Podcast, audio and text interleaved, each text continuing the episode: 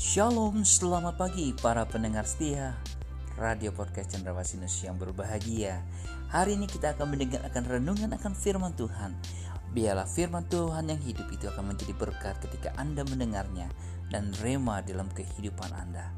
Selamat mendengarkan firmannya. Tuhan Yesus memberkati Anda.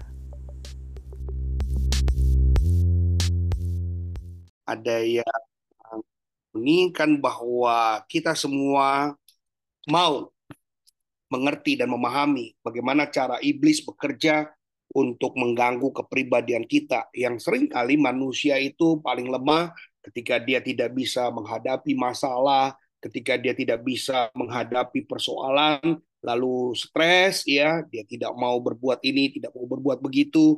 Dia mikir dengan satu cara terus ya. Dia fokus dengan masalahnya terus dan akibatnya itu mengakibatkan dia sendiri kehilangan arah. Akibatnya kekosongan itu terjadi iblis masuk. Nah pada waktu iblis masuk ya sulit buat kita. Dan kita percaya bahwa itu yang sering kali kita alami dan kita sering kali hadapi dalam setiap masalah-masalah yang kita alami. Baik, mulai kita masuk pada dirasuk setan. Pada kasus yang dirasuk setan sering kali terjadi secara mendadak, di mana setan aktif masuk ke dalam tubuh jasmani, namun disebut mendadak pun dapat dicari penyebabnya. Kebanyakan sebabnya adalah karena keluarga dari si sakit terlalu percaya kepada tahayul. Jadi saudara-saudara ingat, cara-cara orang bisa dirasuk setan sehingga Bapak Ibu bisa membedakan orang benar-benar dirasuk setan atau sakit jiwa. Karena pelajaran kita hari ini penting sekali, maka kalau saudara ada banyak teman-teman yang mau mendengar, silakan untuk bisa bergabung supaya pelajaran-pelajaran kita ini bisa bermanfaat dan berdampak buat kita. Jadi yang pertama dia mendadak karena adanya keluarga si sakit terlalu percaya kepada tahayul. Dia simpan senjata-senjata keris-keris yang punya kekuatan magis ya yang sering kali hari Kamis dimandikan ya sering kali pakai disiram mandinya dengan darah ayam atau darah kerbau dan sesuatunya pokoknya selalu ada hari-hari khusus untuk merawat ataupun memelihara barang-barang jemahan zaman-zaman mereka itu. Sering bergaul dengan dukun-dukun. Nah, hati-hati terlalu terobsesi dengan para dukun-dukun, percaya dengan beberapa hal-hal, dan ini yang sering kali menjatuhkan dirinya. Mencari berhala ke mana-mana. Nah, jadi kalau saudara sudah mulai mencari, pernah pergi ke Gunung Kawi, pernah pergi ke uh, cari opo-opo, atau cari sesuatu, nah ini saudara sudah dikenali. Atau saudara pernah pergi ke Tanjung Kait, ya, saudara punya bedak itu dibawa ke sana ya supaya nanti enteng jodoh kalau pakai bedak itu nanti dagangannya laku ya. Jadi kalau saudara sering kali uh, banyak orang menganggap bahwa hal itu biasa begitu. Pelaris itu biasa, bikin orang tertarik itu biasa. Biar omongannya lancar, dagangnya laku, itu sepertinya hal biasa. Padahal mereka telah menarik kuasa, mereka telah mengambil kuasa dan ini yang menjadi bahaya ya dia menyembahnya dan orang yang dirasuki setan cirinya adalah cahaya matanya menunjukkan sesuatu yang kejam, liar dan ganas, sangat menakutkan bahkan mendesah. Namun bagi orang Kristen yang memiliki hidup Kristus di dalamnya, jadi kalau saudara minum perjamuan kudus, ya ikut katekisasi ibadah, dibaptis air, biasanya hal ini udah nggak bisa lagi iblis masuk. Kalaupun ada yang sudah bilang, Pak, kami sudah minum perjamuan kudus, kami sudah dibaptis, kami sudah dikatekisasi. Kok bisa?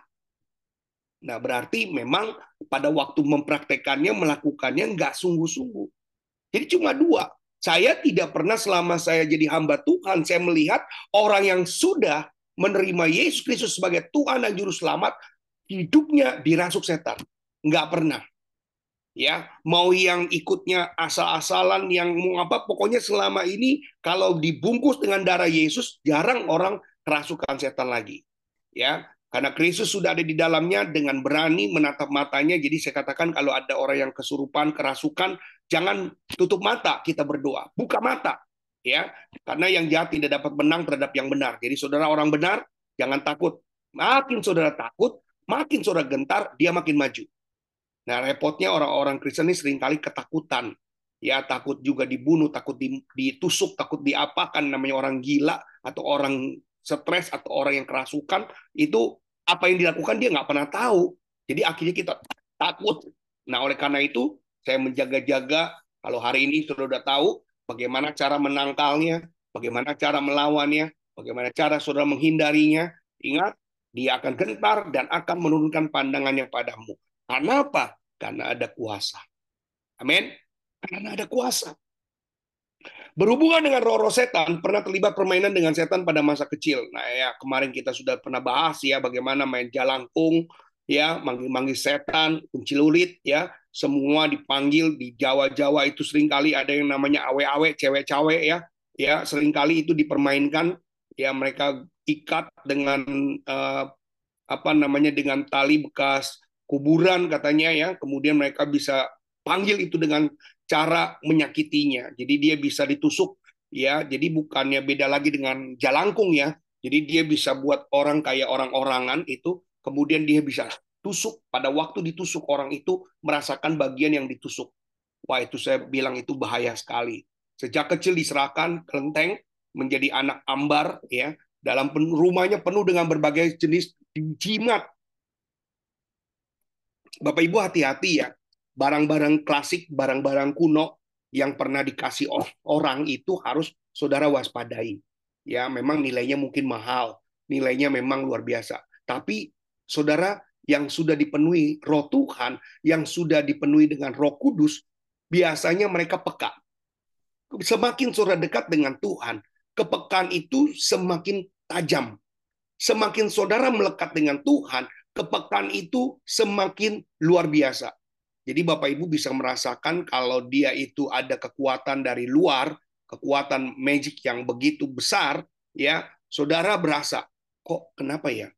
Setiap saya lewat, kok bulu kuduk saya ini berdiri?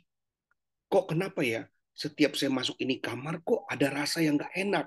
Setiap malam Jumat, kok ada bau-bau yang nggak enak? Bapak Ibu, kenali itu karena apa? Karena ada roh kudus dalam dirimu. Ingat, 1 Yohanes 4 ayat 4b katakan roh yang ada di dalammu lebih besar daripada roh yang ada di luar sana. Artinya, oh kita yang punya kuasa, kita yang punya roh yang lebih besar ini mampu mendeteksi. Ingat, orang Kristen itu mampu mendeteksi ketika keadaan-keadaan itu sudah mulai tidak membaik. Orang Kristen tahu benar rumah yang bisa jadi berkat dan tidak jadi berkat rumah yang dirasa dimasukinya itu hawanya enak, hawanya enggak enak, itu juga bisa berasa. Kenapa? Karena ada kuasa Tuhan. Bukannya saudara adalah uh, ahli jambi-jambi, tapi saudara ingat baik-baik. Kalau kita nggak dekat dengan Tuhan, artinya jadi kita nggak bicara dengan orang yang dekat dengan Tuhan, kita akan diketawain mereka. Kita akan dikatakan penghayal, kita akan dikatakan hanya sebagai dukun, ya bukan sebenarnya. Tujuan kita baik tujuan kita sempurna kok. Kita mau kasih tahu yang baik. Jadi kalau Bapak Ibu di rumah waktu masuk ruangan kok nggak enak nih, sudah lihat, ingat sudah pernah dikasih apa? Jangan-jangan barang itu memang cuma sekedar pisau, tapi dengar baik, pisau itu pernah disembayangin, pisau itu pernah diserahkan, dan pisau itu digunakan untuk hal-hal yang buat saya adalah magic. Hati-hati, hal-hal yang magic itu membuat roh iblis diundang. Apakah iblis punya kekuatan terhadap benda-benda? Apakah iblis itu punya kekuatan di atas barang-barang? Bapak Ibu belajar. Di dalam dunia ini ada kekuatan animisme dan dinamisme. Yang ketiga, totemisme. Jadi jangan pikir animisme ini seperti orang Kristen, percaya kepada roh. Ya, animisme kan percaya kepada roh. Dinamisme adalah kekuatan terhadap benda-benda di mana benda-benda itu bisa mengandung kekuatan goib atau gaib. Jadi kita harus pelajari. Nah, kalau totemisme adalah ya tadi di mana orang-orang yang membuat tato itu punya kekuatan roh totemisme. Makanya kalau orang yang punya tato habis bikin satu, bikin lagi. Tangan kiri, tangan kanan. Kaki kiri, kaki kanan. Pundak kiri, pundak kanan dada belakang, eh dada depan, punggung belakang.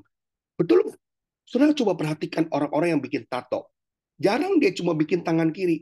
Besoknya dia coba tangan kanan. Dia coba lagi perutnya. Bulan depan, tahun depan dia buat di punggung. Akhirnya kekuatan roh totemisme mengitari tubuhnya dengan penuh dengan tato-tato. Jadi kenapa orang Kristen nggak boleh punya tato ya?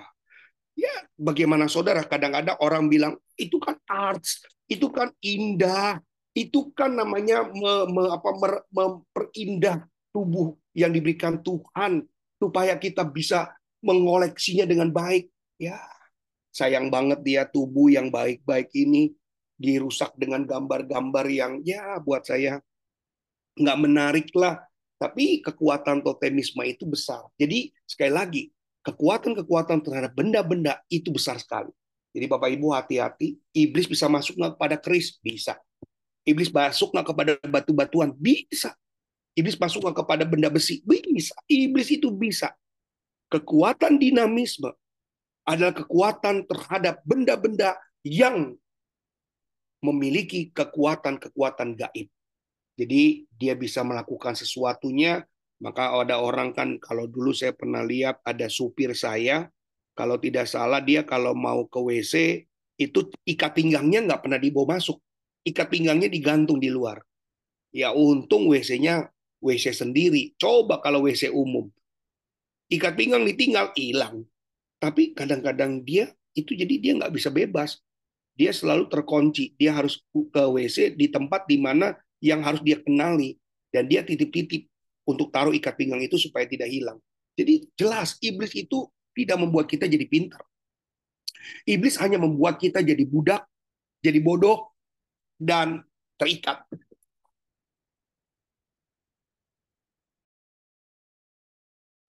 Berulang kali iblis seperti itu. Berulang kali iblis melakukan karya-karya, praktek-praktek yang sangat-sangat buat kita itu curang sekali. Dia hanya ingin menghancurkan orang, dia hanya ingin merusak orang tanpa ada jawaban yang pasti. Nah, praktek berhubungan dengan setan ini dilakukan dengan berbagai macam cara yang sering kali bermula dari rasa heran, rasa ingin tahu, dan punya maksud lain. Ingat nih, jadi jangan cerita kalau kesusahan itu sama orang-orang yang nggak kenal sama Tuhan. Pasti deh kalau orang yang kenal sama Tuhan ngajakin saudara yang nggak enggak. Wah, ah, nanti saudara baru bilang begini, eh gue mau orang Kristen, gue nggak boleh kayak gitu-gituan. Akhirnya mereka punya cara lagi untuk membuat orang Kristen akhirnya boleh.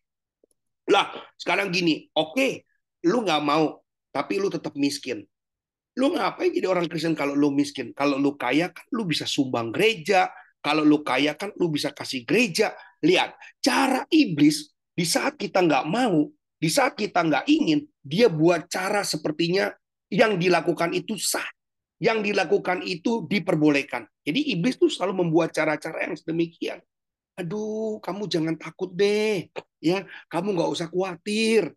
Ya, kalau kamu udah kaya, kamu sumbang gereja, kamu kasih uang buat gereja, gereja juga diem, Coba kalau kamu nggak punya apa-apa, kamu miskin, lihat kamu dihina, kamu di apa di tidak dibanggakan. Nah itu dia. Seringkali kan yang terjadi dalam diri kita seperti itu. Masa kita mau terus-menerus mengalami masa-masa yang seperti itu? Akhirnya orang itu berubah lagi. Iya ya, iya ya, iya ya. Sudah bisa bayangkan. Seringkali kita mengalami masa-masa seperti itu. Nah, saudara-saudara, apa kita mau diam? Apakah kita mau diam?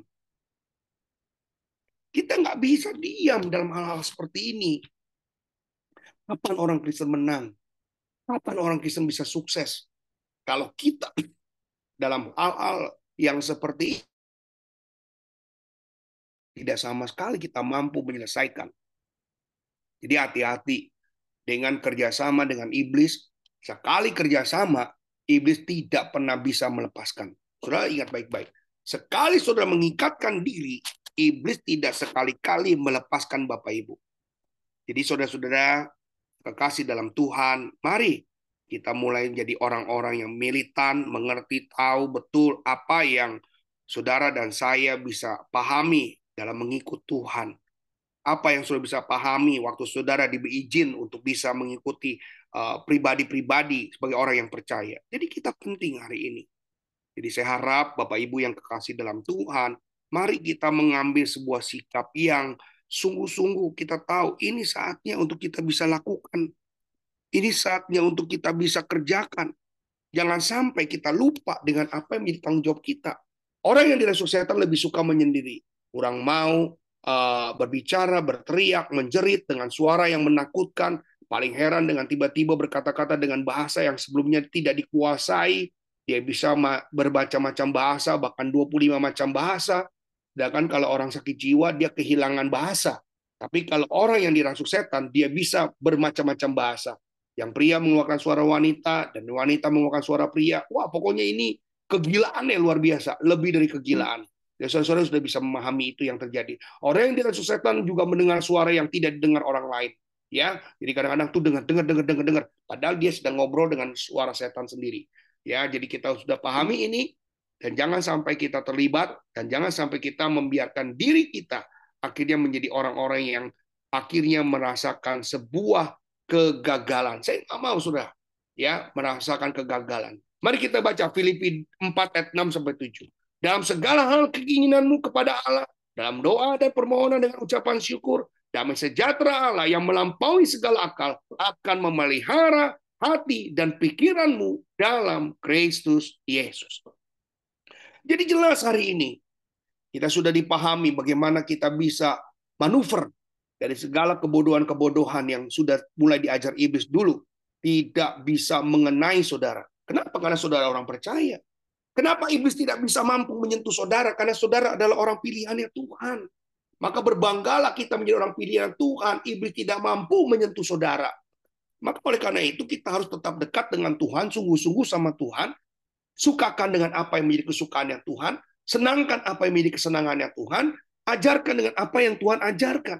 Jadi jangan sampai kita hanya mau melakukan ini dan itu, tapi tanpa menghargai Tuhan. Kita ibadah kita bagus, melayani kita bagus, tapi kita nggak punya hubungan sama Tuhan. Ini nggak pernah bisa harus ada yang namanya kerjasama konsekuensi dalam bekerja. Karena konsekuensi dalam bekerja itu sangat penting. Nah, orang yang mengalami kepribadian biasanya memiliki tingkah laku yang kompleks dan berbeda-beda. Ketergantungan yang berlebihan, kekuatan yang berlebihan dengan intimasi yang mungkin buat kita adalah mencurigakan, kesedihan yang mendalam, tingkah laku yang eksploitatif ya. Tadi saya katakan bisa menjadi garang, bisa jadi pemarah, bahkan dia punya kekuatan besar Eh, tujuh kali lipat orang dewasa. Bisa bayangkan kalau orang-orang yang mengalami masa-masa depresi ini, dia punya kekuatan, bahkan orang tiga pun tidak bisa pegang dia. Kenapa? Karena dia sepertinya punya kekuatan yang sangat-sangat uh, luar biasa begitu, besar ya. Kemarahan yang tidak dapat dikontrol ya, dan dia kalau marah dia ada kayu diambil kayu, ada batu disambit kita ya. Saya pernah itu dulu ada orang gila yang yang sifatnya itu jahat begitu ya. Kalau ketemu orang dia suka lempar batu ya. Dan lama kelamaan kita eh, orang ini anak ini apa yang gila ini adalah anak daripada opung yang punya toko minuman begitu, toko minuman di di daerah Bedeng begitu. Dia orang ini galaknya luar biasa. Tapi puji Tuhan ya, lama kelamaan akhirnya diamankan dan dia tidak dibebas dilepas dengan bebas ya. Artinya dia di dalam karantina dan itu membuat kita menjadi lebih aman begitu, lebih baik. Kalau tidak itu berbahaya sekali. Kalau masalah mereka tidak dapat tangani, kehidupan mereka akan dipenuhi dengan ketidakpuasan. Jadi banyakkan orang-orang kayak gini dia harus makan obat ya, minum obat secara teratur, kurang obat saja ini akan berdampak mengerikan sekali buat dia. Kasihan sekali. Ya, kalau kita punya keluarga yang sedemikian harus kita sangat-sangat perhatikan.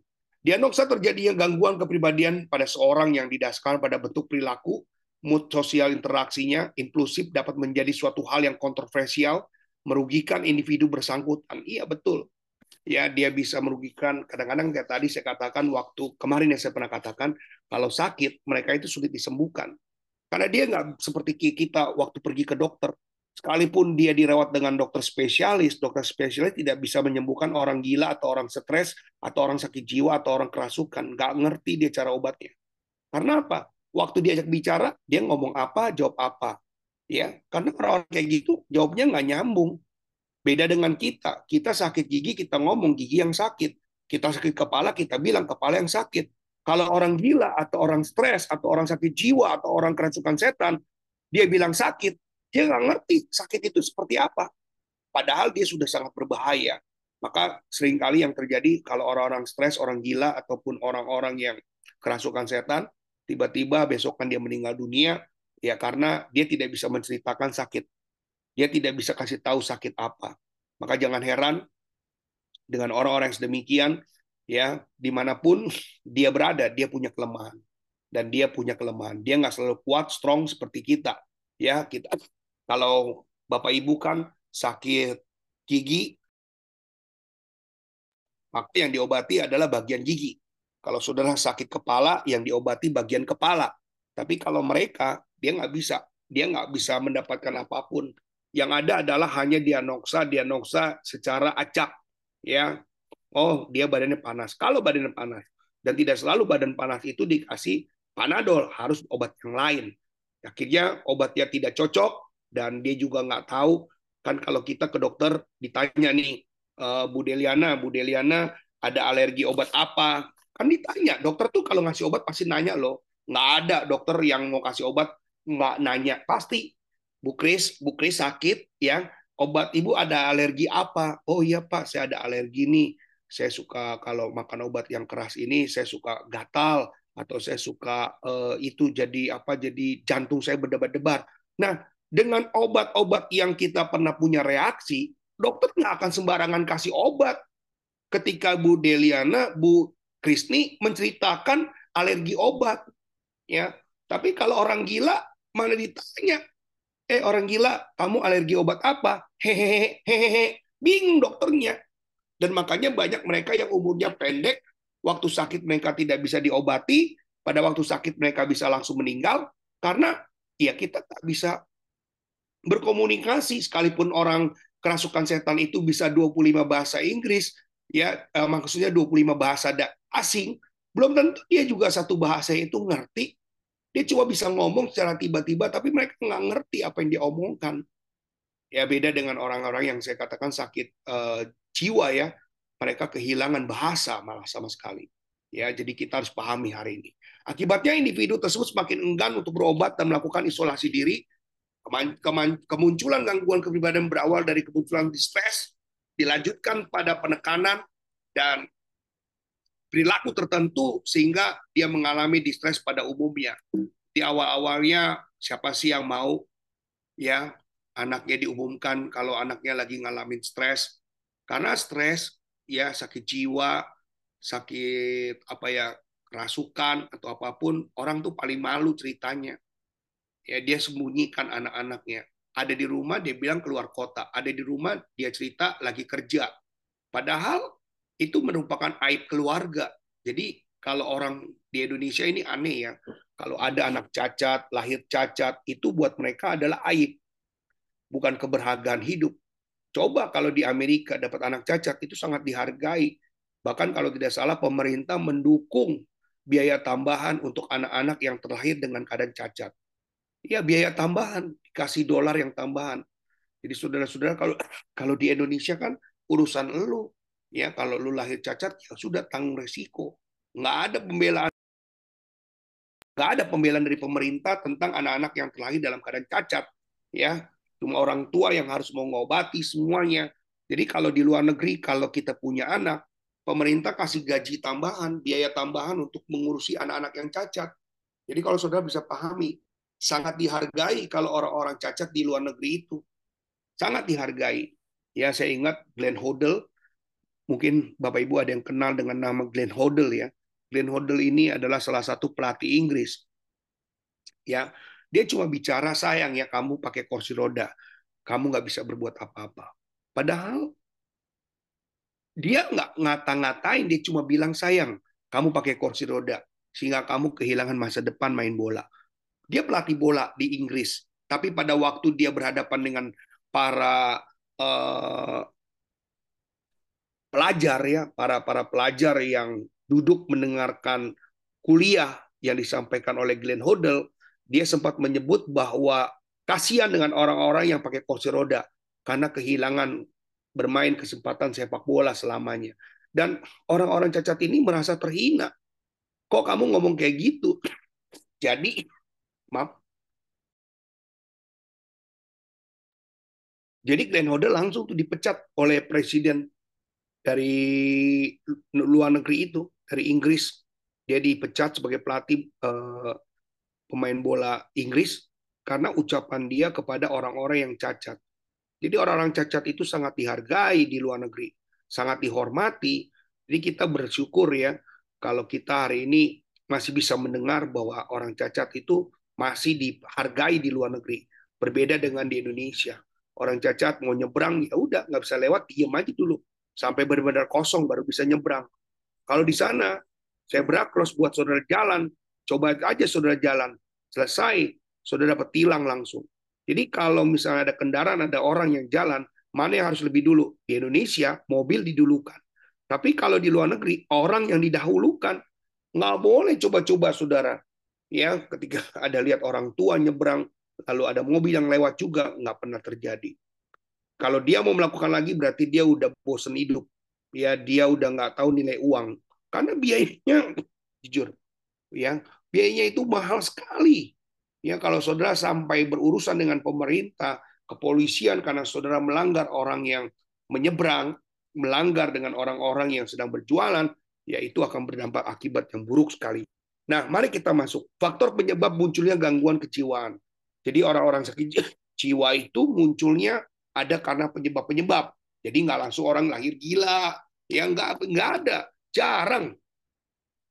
Biasanya JNA-nya itu lagi sedang mencari dia oh gimana ya saya jadi apa jadi apa nah jadi seperti itu ya kita baca sama-sama yuk dan keselamatan tidak ada di dalam siapa pun juga selain di dalam dia sebab di bawah kolong langit ini tidak ada nama lain yang diberikan kepada manusia yang olehnya kita dapat diselamatkan. Ya. Faktor genetika. Jadi saudara lihat orang sakit jiwa itu karena gen. Maka Bapak Ibu selalu saya kasih tahu pada waktu pasangan muda mau menikah, ya pasangan muda yang akan menikah, saya selalu katakan, yuk kamu harus berhati-hati. Ya, kamu jaga stamina kamu, kamu jaga uh, kesehatan kamu, kamu jaga makanan kamu. Pokoknya setiap orang yang akan menikah itu di malam tahun barunya atau di malam bahagianya itu selalu diingatkan kamu harus jaga kesehatan. Berapa kali ini ini dilupakan, tidak diingat, tidak dipelajari, sehingga orang menikah saat ini sering kali kesulitan mempunyai anak. Karena apa? Karena mungkin mereka tidak tahu teori-teori yang harus diajar atau belajar dengan orang tua. Dan hari ini mereka belajar, mereka malu.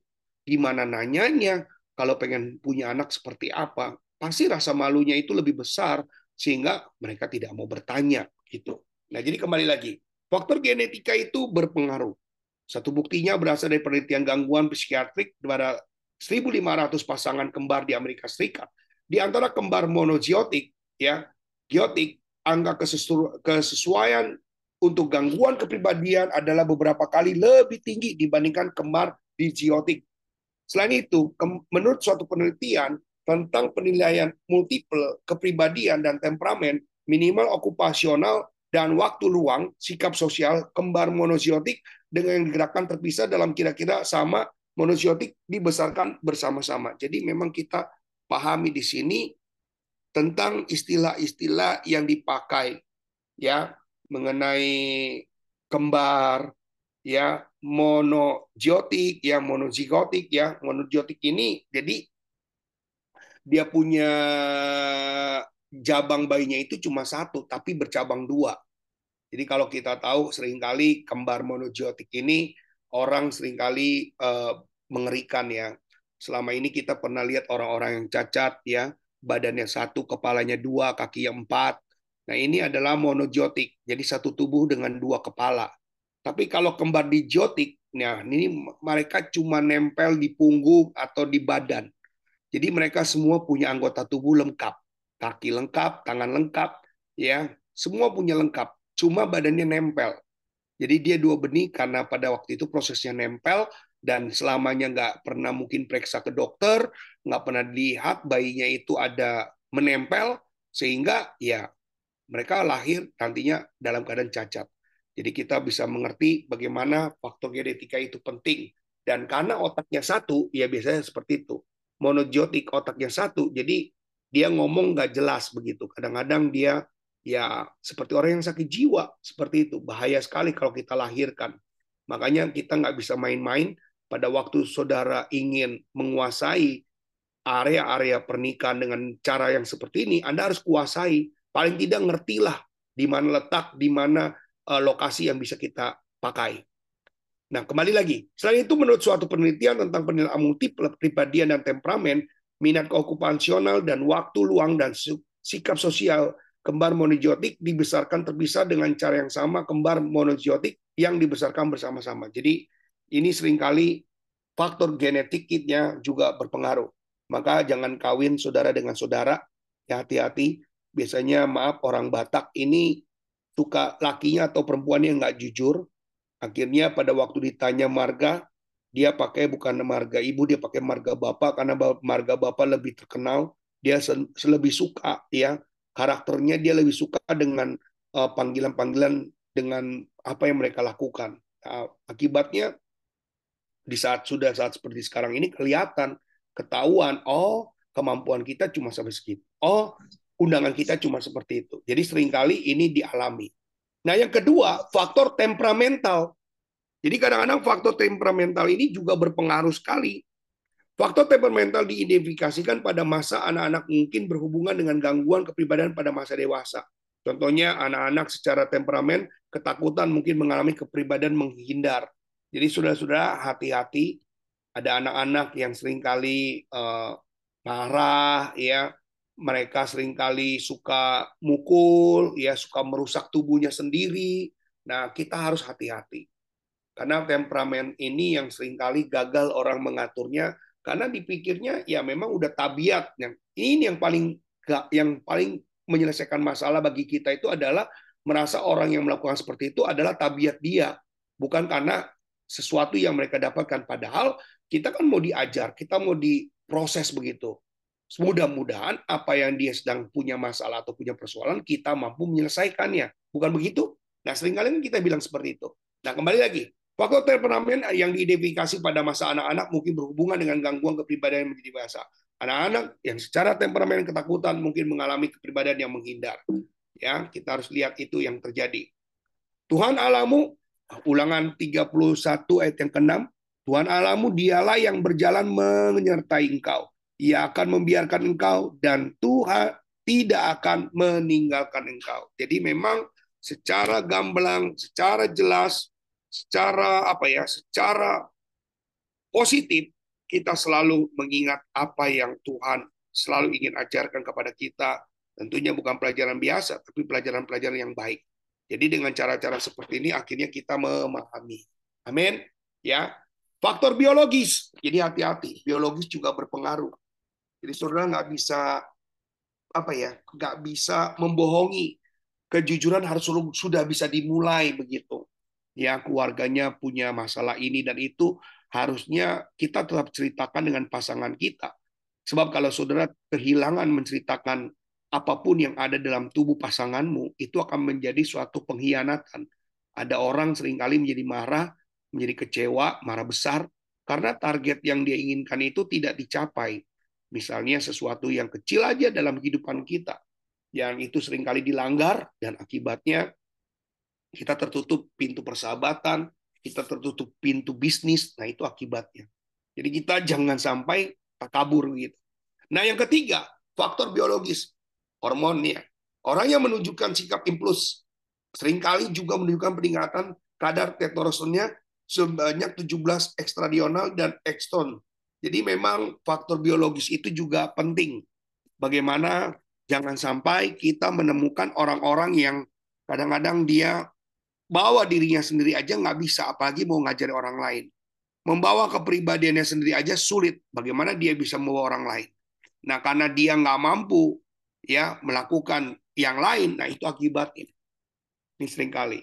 Neutron transmitter ya atau bicara tentang uh, bagian saraf ya Penilaian sifat kepribadian ya, maaf, dan sistem dopaminergic dan serotoninergic menyatakan suatu fungsi mengaktifasi kesadaran atau neuron tersebut meningkatkan kadar serotonin dengan obat serotonin tertentu dan fluoxetine dapat menghasilkan perubahan dramatik dan beberapa karakteristik kepribadian. Jadi memang kadang-kadang faktor-faktor keturunan-keturunan juga bisa mempengaruhi. Jadi kita harus berhati-hati juga. Maka bukan karena ganteng ataupun cantik yang kita nikahkan, tapi berapa tanggung jawab yang dia miliki. Ini penting loh saudara. Karena kemarin saya ingat betul waktu Bu Uni sampaikan tentang tiga orang yang akan masuk ke rumah Pak Tani itu, di mana Pak Tani itu sedang pergi ke ladang, di mana tiga orang itu tidak berani untuk masuk ke rumah itu. Karena apa? Karena memang tidak baik kalau seorang janda dikunjungi oleh banyak laki-laki. Nanti apa kata orang? Untuk menghindari perkataan itu, ya sama sekali tidak diizinkan masuk. Ya, jadi kita tahu di situ perhatian-perhatiannya. Ya, Waktu dia bilang, kami ini kesuksesan, kami ini eh, kekayaan, kami ini kasih sayang. Waduh. Untung ya pada waktu disampaikan oleh Buni, dia bilang apa? Petani ini orang miskin, dia butuh kekayaan.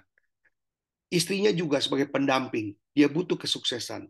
Anak-anaknya juga bilang apa? Mereka butuh kasih sayang. Setelah berunding, mereka semuanya akhirnya diputuskanlah bahwa yang melanjutkan kembali adalah yang diterima ke dalam rumah tangganya adalah bukan kesuksesan, bukan kekayaan, tetapi kasih sayang. Anda tahu, pada waktu kasih sayang masuk, yang namanya kesuksesan dan berkat atau keuangan itu langsung masuk juga ke dalam rumah itu. Sampai tidak bisa dibendung.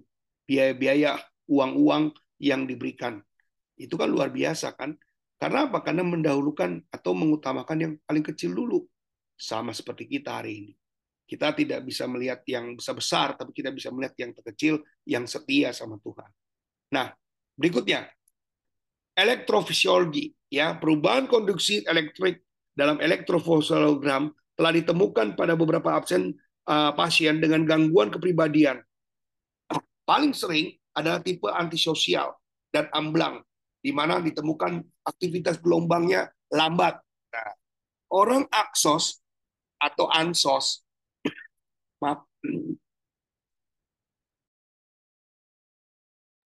orang-orang ansos itu kadang-kadang bukan bawaan maunya dia, tapi memang apa ya? Udah ja, udah di udah dikategorikan modelnya memang seperti itu. Jadi kita nggak bisa nawar dengan apa yang Tuhan sudah izinkan kita terima.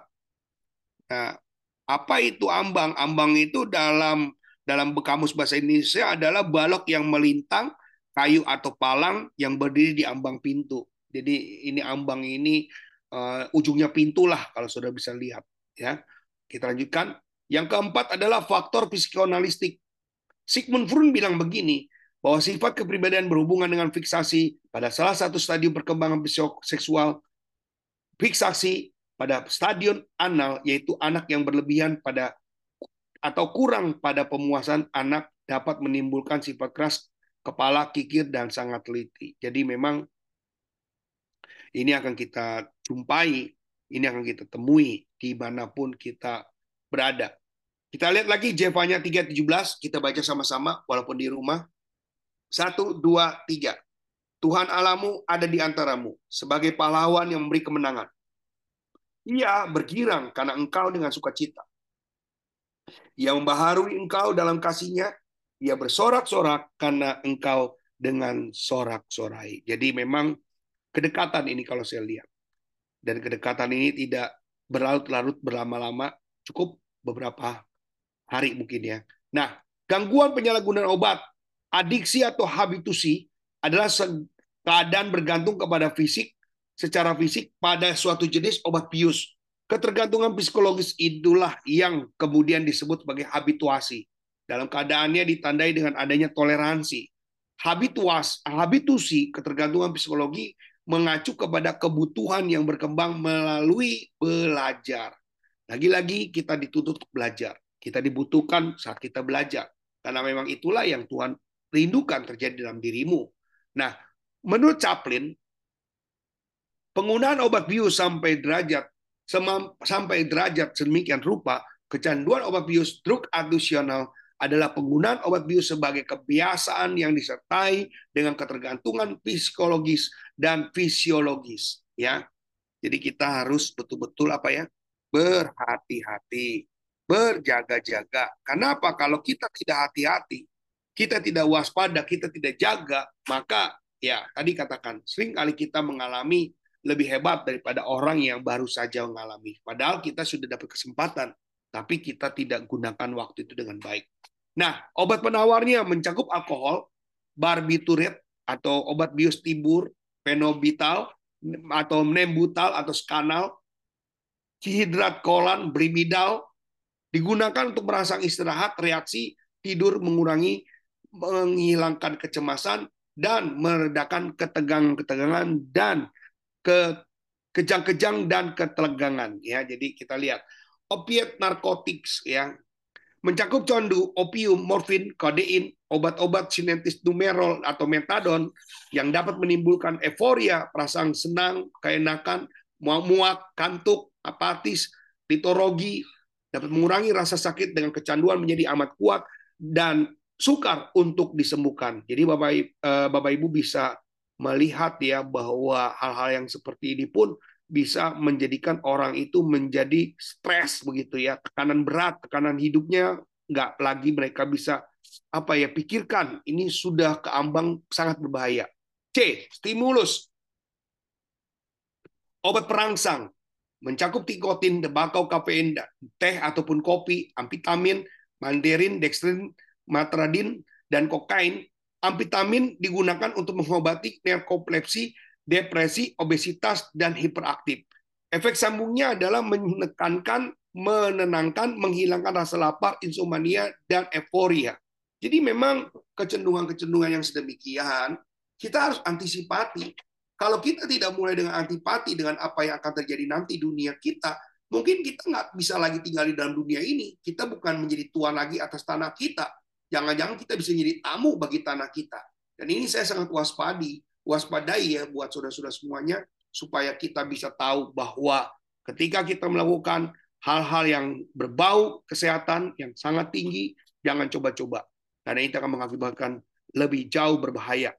Ya, sudah sayang dengan diri saudara sendiri, ya pasti saudara tidak akan sembarangan. Kecuali saudara udah nggak sayang dengan diri saudara sendiri ya. Nah, yang berikutnya obat penenang. Nah, lagi-lagi obat penenang itu bisa membuat kita juga hampir-hampir kehilangan arah. Karena rata-rata orang yang apa ya kehilangan apa ya kehilangan dengan kondisinya itu dia lupa segala-galanya. Dia nggak ingat. Dia mau ngomong A, ya besoknya dia ngomong lagi dia lupa. Saya udah ngomong belum ya? Nah itu obat penenang kebanyakan dia jadi pelupa. Obat penenang kebanyakan dia sering kali kecemasan ya. Akhirnya dia mengalami taraf rumah sakit jiwa gara-gara obat penenang. Jadi hati-hati. Ketika mengurangi menghilangkan ketegangan menekan, delusi halusinasi dan menyembuhkan gejala fisiologis jadi kalau anak-anak kita ada yang suka ngomong kayak gitu padahal belum ditabiskan atau keluarga kita yang hari ini melayani Tuhan tapi dia belum berbuat apa-apa kurang sama sekali. Ini hati-hati. Justru iblis cari orang-orang yang sedemikian kita bukan sepertinya hanya menikmati seperti orang di luar sana, ah gue udah ke gereja, gereja juga banyak, gue mau ke mana juga ada gereja, dan ya gereja juga udah nggak ada apa-apa. Akhirnya saya stop diri saya, saya hanya sebagai pelayan Tuhan, saya hanya sebagai penginjil. Boleh nggak kayak gitu? Nggak bisa. Yang untuk menjadi orang yang terganggu jiwanya, itu dites dulu, nggak sembarangan. Oh Pak, saya gila. Iya silakan masuk sini. Nih bayar ya. Dan kamu dapat makan siang. Nanti seharinya kamu dapat 600 ribu Siapa yang mau? Hari ini sudah sehat, mau disuruh pergi ke rumah sakit, dirawat, saudara bikin dua kali. Sama seperti apa yang saya mau sampaikan kepada kita semuanya bahwa kita perlu pemahaman-pemahaman yang satu untuk kita bisa menangkal yang namanya bahaya-bahaya dari narkoba. Jadi kadang-kadang kita narkoba itu yang nangkep siapa, balik lagi kepada siapa. Jadi cuma ada di lingkaran situ saja. Kita jangan sampai seperti itu. Baik ya. Baik, berikutnya. Halusinogen ya atau pistekesial, presensial mencakup LSTV, lysergic acid ditamid, meskalin ya. Nah, ini adalah bagian-bagian yang sering kali membuat orang bisa ya sensor motoriknya itu terganggu. Kadang-kadang suka menghayal, dia habis ngomong ini dia suka lupa. Ya, itu ada gangguan-gangguan ya. Tapi saya percaya saudara semua di tempat ini baik semuanya. Amin. Bilang sama kiri kanan, kamu semua baik. Haleluya. Itu cara Tuhan. Dia sudah bisa berikan segala sesuatunya buat kita yang terbaik. Kisah Rasul 8 ayat 6 sampai 7 bilang apa? Ketika orang banyak itu mendengar pemberitaan Filipus dan melihat tanda-tanda yang diadakannya, mereka semua dengan bulat hati menerima. Ingat, dengan sebulat hati menerima apa yang diberitakannya oleh sebab dari banyak orang yang kerasukan roh jahat, keluar roh-roh yang itu sambil berseru dengan sangat keras. Dan banyak juga orang lumpuh dan orang timpang yang disembuhkan. Jadi memang Tuhan luar biasa. Dan momen-momen yang Tuhan harus lakukan. Sehingga kita bisa memahami di tempat ini. Nah, kecemasan merupakan suatu sensasi, prinsip, atau perasaan kuat yang menyeluruh dalam hal merupakan kekuatan yang wajar tapi satu individu akan tetapi hal ini terlalu berlebihan. Maka dapat menjadi suatu yang abnormal. Anxiety disorder ya berusaha gangguan fobia gangguan panik gangguan obesitas kompulsif gangguan aksidentis menyeluruh atau gangguan stres pasca trauma Kecemasan muncul karena individu memikirkan atau membayangkan suatu tindakan atau peristiwa yang dilakukan secara berlebihan. Sehingga pada saat melakukan kegiatan tersebut, Israel cenderung mereka tertekan dengan tindakan yang pernah dibayangkan secara berlebihan. Gangguan kecemasan itu merupakan salah satu bentuk dari kimia dalam tubuh. Perubahan struktur pora, otak, stres lingkungan, ultra, uh, trauma dan fobia terhadap nabi-nabi Tuhan atau orang-orang lain ini juga perlu diperhatikan. Ya, jadi menarik sekali supaya kita bisa memahami sampai di sini dan kiranya Tuhan menyertai dan memberkati kita. Amin. Haleluya, haleluya. Baik. Apa ada pertanyaan buat malam hari ini? Silakan. Ada yang mau bertanya? Sehingga Bapak Ibu ada kesempatan. Ini pelajaran kita terakhir. Ya. Masih masa-masa di tentang stres di jiwa. Ada? Cukup? Ada lagi yang mau bertanya? Silakan Bapak Ibu yang mau bertanya seputar ini. Baik, kalau tidak ada yang bertanya, kasih jempolnya deh. Puji Tuhan. Haleluya. Yes, amin. Puji Tuhan. Ya, biarlah ini semua punya pengalaman tersendiri antara Bapak Ibu semua ya dalam kisah-kisahnya. Jadi hari ini tahu betul ya kalau sudah mau diulang lagi, dengar lagi bisa di hari Senin yang lalu ada beberapa kali kita kirim dan kiranya itu juga boleh dampak. Yang terpenting adalah gembala mau kita bertumbuh kita udah belajar, kita udah lebih pinter, dan kita kalau sudah pinter, kita tidak akan jadi bodoh atau dibodohi oleh orang lain. Harapan saya tetap maju terus, ya Tuhan Yesus pasti pasti uh, memberkati buat kita semuanya. Amin. Haleluya.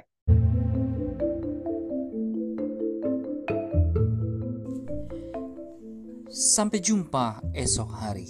Kiranya damai sejahtera dari Allah Bapa kecintaan kasih daripada Tuhan Yesus Kristus dan persekutuan Roh Kudus menyertai kita mulai hari ini, esok, sampai Maranatha.